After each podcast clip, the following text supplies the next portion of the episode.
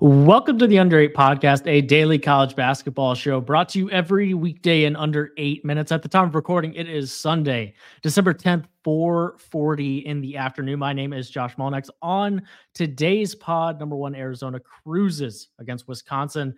Purdue and Tennessee get good high major wins over the weekend. It's all right now on the Under Eight Podcast.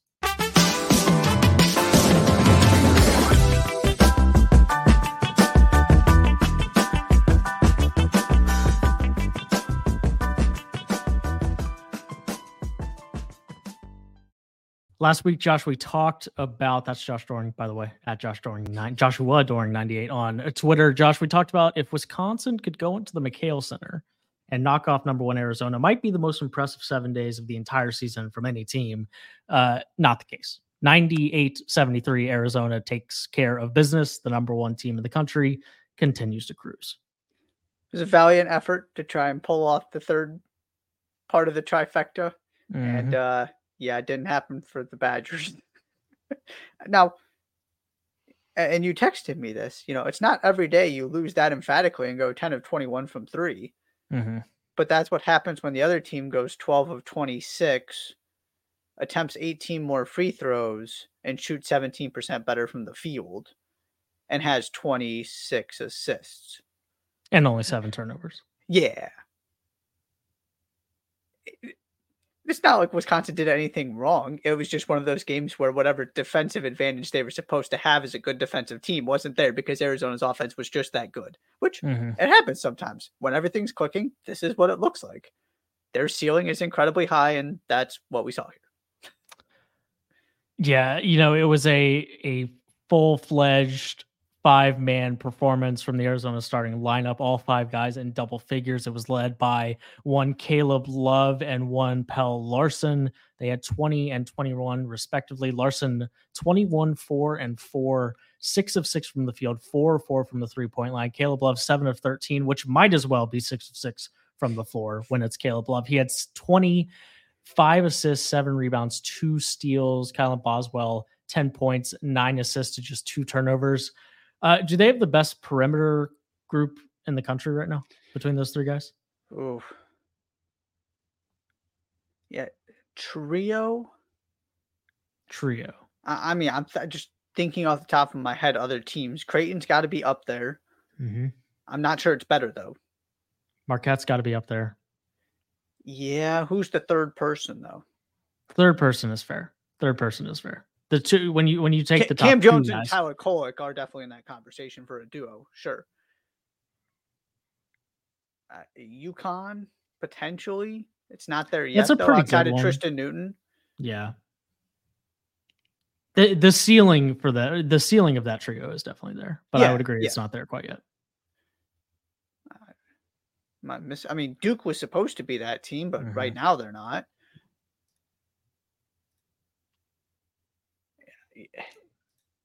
And uh, the, can I can I throw Houston at you? Sure. LJ Cryer, Jamal Shead. I don't know. You could pick another guy. Yeah, they're definitely in that conversation. Baylor might be in that conversation. I mean, kind of, sort of Kansas, but definitely not way. taking, in, definitely in not taking Kansas yeah. over Arizona. Mm-hmm. Yeah, I, and the other thing too is that four of the five starters had more than four assists. Yep, pass the crap or, sorry. At least four assists. Yeah, mm-hmm. Oumar Ballo was the only one, and obviously that's not his job. Yep. That, that was always going to be a difficult task, and yeah, it was a little too much for the Badgers. Eh, I'm not concerned about it. I still feel the same way about Wisconsin. They just had a picked picked the wrong day to go to the McKale Center basically. Yeah, they are they are so they are so good, but they're just all over the floor. Fifth in offense, second in defense. They're fourth in tempo, uh, 111th in turnover percentage, which like when you're fourth in tempo isn't horrible. Um, 11th in effective field goal percentage, top 10 in both offensive rebounding and defensive rebounding. They're first in the country in opponents' offensive rebounding percentage, uh, top 26 in three point and two point field goal percentage. They are they are just a well-oiled machine. And we talked about it a little bit. they hadn't been super convincing against the best teams that they had played. And I think Wisconsin had been good enough thus far that completely dominating Wisconsin is is can count as a really good team they played and a very convincing win. Yes. This is the kind of performance we hadn't seen yet. I'm yeah. right there with you. Yeah. 98 73 and the Wildcats, Tommy Lloyd's Wildcats will be the number one team in the country come Monday's AP poll. Next up, number 17, Tennessee, number 20, Illinois, 86 79 for the Volunteers, another team that had all five scores in the starting lineup in double figures. Dalton Knecht 21.7 to 14 from the field to lead all scores, all Tennessee scores, excuse me. But um, uh, a, a, pretty balanced effort all the way around. You shoot 27 of 60 from the field, get to the free throw line 34 times, and uh, Tennessee uh, opponents put up 79 and they they win a game with 86. So many free throws in this game, so many. Mm-hmm. Mm. More importantly, though, yeah, Quincy Guerrier, Terrence Shannon both had 22. It was very the the contrast between the two teams was stark because you had this right, like you said, well balanced attack from Tennessee where everybody's contributing. You had the two guys get 44, 44 between them. Marcus Domask, two of 11. Mm-hmm. Ty Rodgers didn't attempt a field goal. They had nine points between them. That's just not enough to beat Tennessee when Tennessee's playing well. Tennessee 38 24 edge in points in the paint, 21 assists to Illinois' nine. They were just a better offensive team. Most importantly, out of all of this, though, I want to end with this stat because I this is what I was thinking about in the aftermath of this game. Tennessee is now two and two when allowing more than 70 points this season. Would you like to? I don't know if you've seen this yet in our rundown. If you haven't, would you like to guess what their record was last season in games where they gave up 70 or more points? Maybe I have not looked. Okay. I would. I have not looked. I will guess. Is this like total record or win percentage or, or I'm not looking. Yeah, let's Okay, I'll tell you it happened 6 times. Okay, they how were many how many of them did they win? One. Correct. Sure. And Patting I mean, myself losses, on the back here. Very nice, very nice. The two losses this season are Purdue and North Carolina. Mm-hmm. They win some of them, they lose some of them. That's what's supposed to happen. This is every time they play. The longer we get into the season, the more Dalton Knecht just goes and scores 20 points every game. Mm-hmm. The more that this is absolutely a sustainable way to win in the NCAA tournament because they can go score 85 when they need to, and they can hold you to 56 when they need to. This is, I'm almost to the point where I don't even care what their record ends up being as long as they play pretty well in the SEC. That I am just so convinced that this is a perfect formula that they've never had before.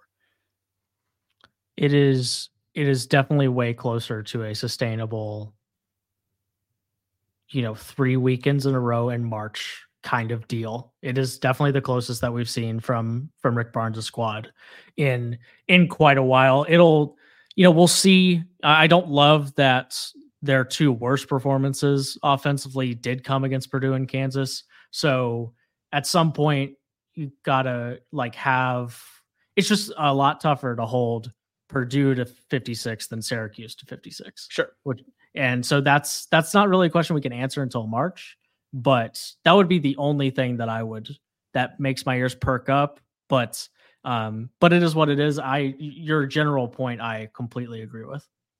Yeah, just I'm not entirely sure how high their ceiling is in terms of can they beat the best teams in the country. Sure. Right? Because they, they are very much who they are, and not much is going to change. Mm-hmm. But the floor is way higher because there are fewer things or more things that need to go wrong for them to lose games now, other than just they couldn't score. Because I would be, Dalton Knecht can solve that problem by himself. I'd be very surprised if they get, exit the NCAA tournament losing 62 to 55 this year. Right. I'd be very, right. very surprised, which is what they did uh, against Florida Atlantic a year ago. Purdue 92, Alabama 86 in Toronto. I'm into it. Uh, Zach Edey 35, Braden Smith 27. Quick math, that's 62 points. That's the most points uh, between two Purdue Boilermakers in the same game since the 1994 NCAA tournament. Zach Edey 25, 35 and 7, 12 of 20 from the field, 11 of 11 from the free throw line. Braden Smith, 27 points, eight assists, five turnover uh, rebounds, one turnover, nine of 20, four of seven from the three point line. It was enough with some of the support they got around them to hold off Alabama, led by 35 from Mark Spears. Sears, Check. excuse me, not Spears, Sears. Check the box score at halftime. Saw, oh, Alabama's made 13 three pointers. That explains it. Mm-hmm. Can they continue? No. Mm. It really, from an Alabama standpoint, it is that simple, right? They win this game because they shoot the lights out for 40 minutes and you just go, there's nothing you can do because it's going to mm-hmm. happen sometimes. But Purdue is good enough offensively, and especially when Zach Edey is feeling very comfortable back in his homeland, that you got to play for 40 minutes and they're going to keep themselves in the game and make you keep making threes because that's all you're going to take. And you end up 19 to 46. And when Zach Edey's that good and Braden Smith's that good, that's just not enough to beat Purdue for an Alabama team that is definitely not as talented as last year's and just not playing all that well at the moment this Alabama team, I think, is going to end up in a spot that's very similar to the way that the 2021-22 team uh, ended up. That team went 19 and 14, was 28th at KenPom, uh, 16th offensively, 92nd defensively. That right was the weird team that just started beating really good teams and then lost to bad teams, right? Correct. Yeah, correct. yeah, yeah. They yep. some, That's absolutely what weird, this team is. They yes. had some very weird performances. This was a team that beat Gonzaga and Houston yes. in the same seven day stretch and also lost to Davidson and Memphis in the same month. Went, you know, lost to Missouri, lost to Georgia. Um, I think it's going to be very similar. This is a yep. team that on the right night, like they shoot the lights out, sixth in the country in three point field goal percentage, um, but they don't play any defense.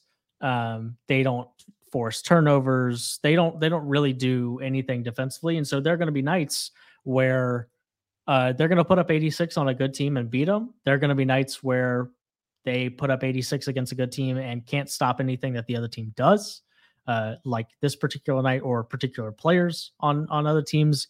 And there will be nights where they can't hit the broadside of a barn, and as a result, are going to lose to some teams that make you scratch your head. It's going to be a roller coaster with um, with Alabama this season. Um, and with that being said, it's it's not like their three losses are to bad teams. It's just uh, they're not they're not the elite of the elite that they were last year. No, they're having a hard time kind of yeah finding other ways to generate offense because they don't have Brandon Miller. Right. And so it's three point three pointer or bust. And defensively, they're not good enough to hang in games where they're not shooting the three well. Just because they're shooting the three well doesn't mean they're going to beat the best teams in the country. Yeah, they just the floor is still pretty low and the ceiling is nowhere near as high, maybe even not as high as it was two years ago when you knew they could beat anybody in the country if everything went their way. Mm-hmm. Not even sure this team can do that. Uh, cool to see Zach Edey back in Canada.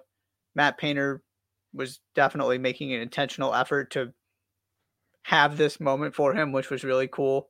Yeah. And boy, did he deliver. Not like like you said, knocked out in all his free throws just to show off a little bit. I I've talked about before where I am on Purdue. I still feel very good about them. And these are the kind of games they can win even when the other team scores 86 points. You don't have to sit here and convince me about Purdue. I want nothing more than Purdue to to wipe the floor with everybody. Zach Edey, just an update on his uh, defend his oh, yeah. National Player of the Year oh. campaign. Uh, 24.8 points, 10.8 rebounds per game. That's first and sixth in the country respectively. Uh, off to a good, a pretty good start for the big guy from Canada. He's also now up to 10th all time on Purdue scoring list, I believe. Yes, he right? is. Yeah, That's it's Robbie it's, Hummel. Yes, yeah, I think I think Hummel was 10th or something like that. Yeah, I was having a conversation with a buddy about that not not too long ago. I think we we crunched the numbers a little bit, and he's like basically on pace to be a lock to be the second uh, mm. player mm. in, in Purdue history by the end of the season. Uh, but I could be misremembering that. But I think that's where I think that's where we landed as long as he continues on the path that he is on. 92 86, the Boilers beat the Alabama Crimson Tide. Josh, anything else? Colorado delivered a very big win for me. Smoked Miami. Yep. Just laid the hammer. They've been fine so far, but I've been waiting for that moment. You know how I feel about this team. They provided it today. South Carolina women got a scare from Utah. They did. Survived another really tough game. Those are my only other two notable things. Uh Bronny James. Oh yes. First first game of his of his college career. Um, the Trojans taking care of Long Beach State at the moment. Bronny 0 of 1 from the field with an assist and a rebound. USC rocky start, but it's cool to see him on the floor uh, this quickly after after the the the scare that he had medically in the middle of the summer. Programming note: instead of this is a very slow week of college hoops. This is the this is the gap week between the between the end of all of these kind of really awesome high major matchups in non-conference to the beginning of conference play really great saturday a week uh, just under a week from now but not a whole lot happening in the next five days or so so instead we will do a wednesday pod a longer wednesday pod uh, revolving around what we've learned uh, heading into conference play. And then we'll do another Sunday pod, uh, kind of diving into what we saw on Saturday in particular. And then we'll get back into daily podcasts uh, a week from, I guess, tomorrow, technically. So that's the plan moving forward on the pod here. So the next time we see you will be Wednesday uh, on the pod. So that's it for the under eight for today, Sunday, December 10th. It's 4:57 p.m. Be sure to subscribe to the podcast wherever you listen to your shows. Follow the pod on Twitter, TikTok, and YouTube. We will see you Wednesday. Thank you so much for being here, and we will see you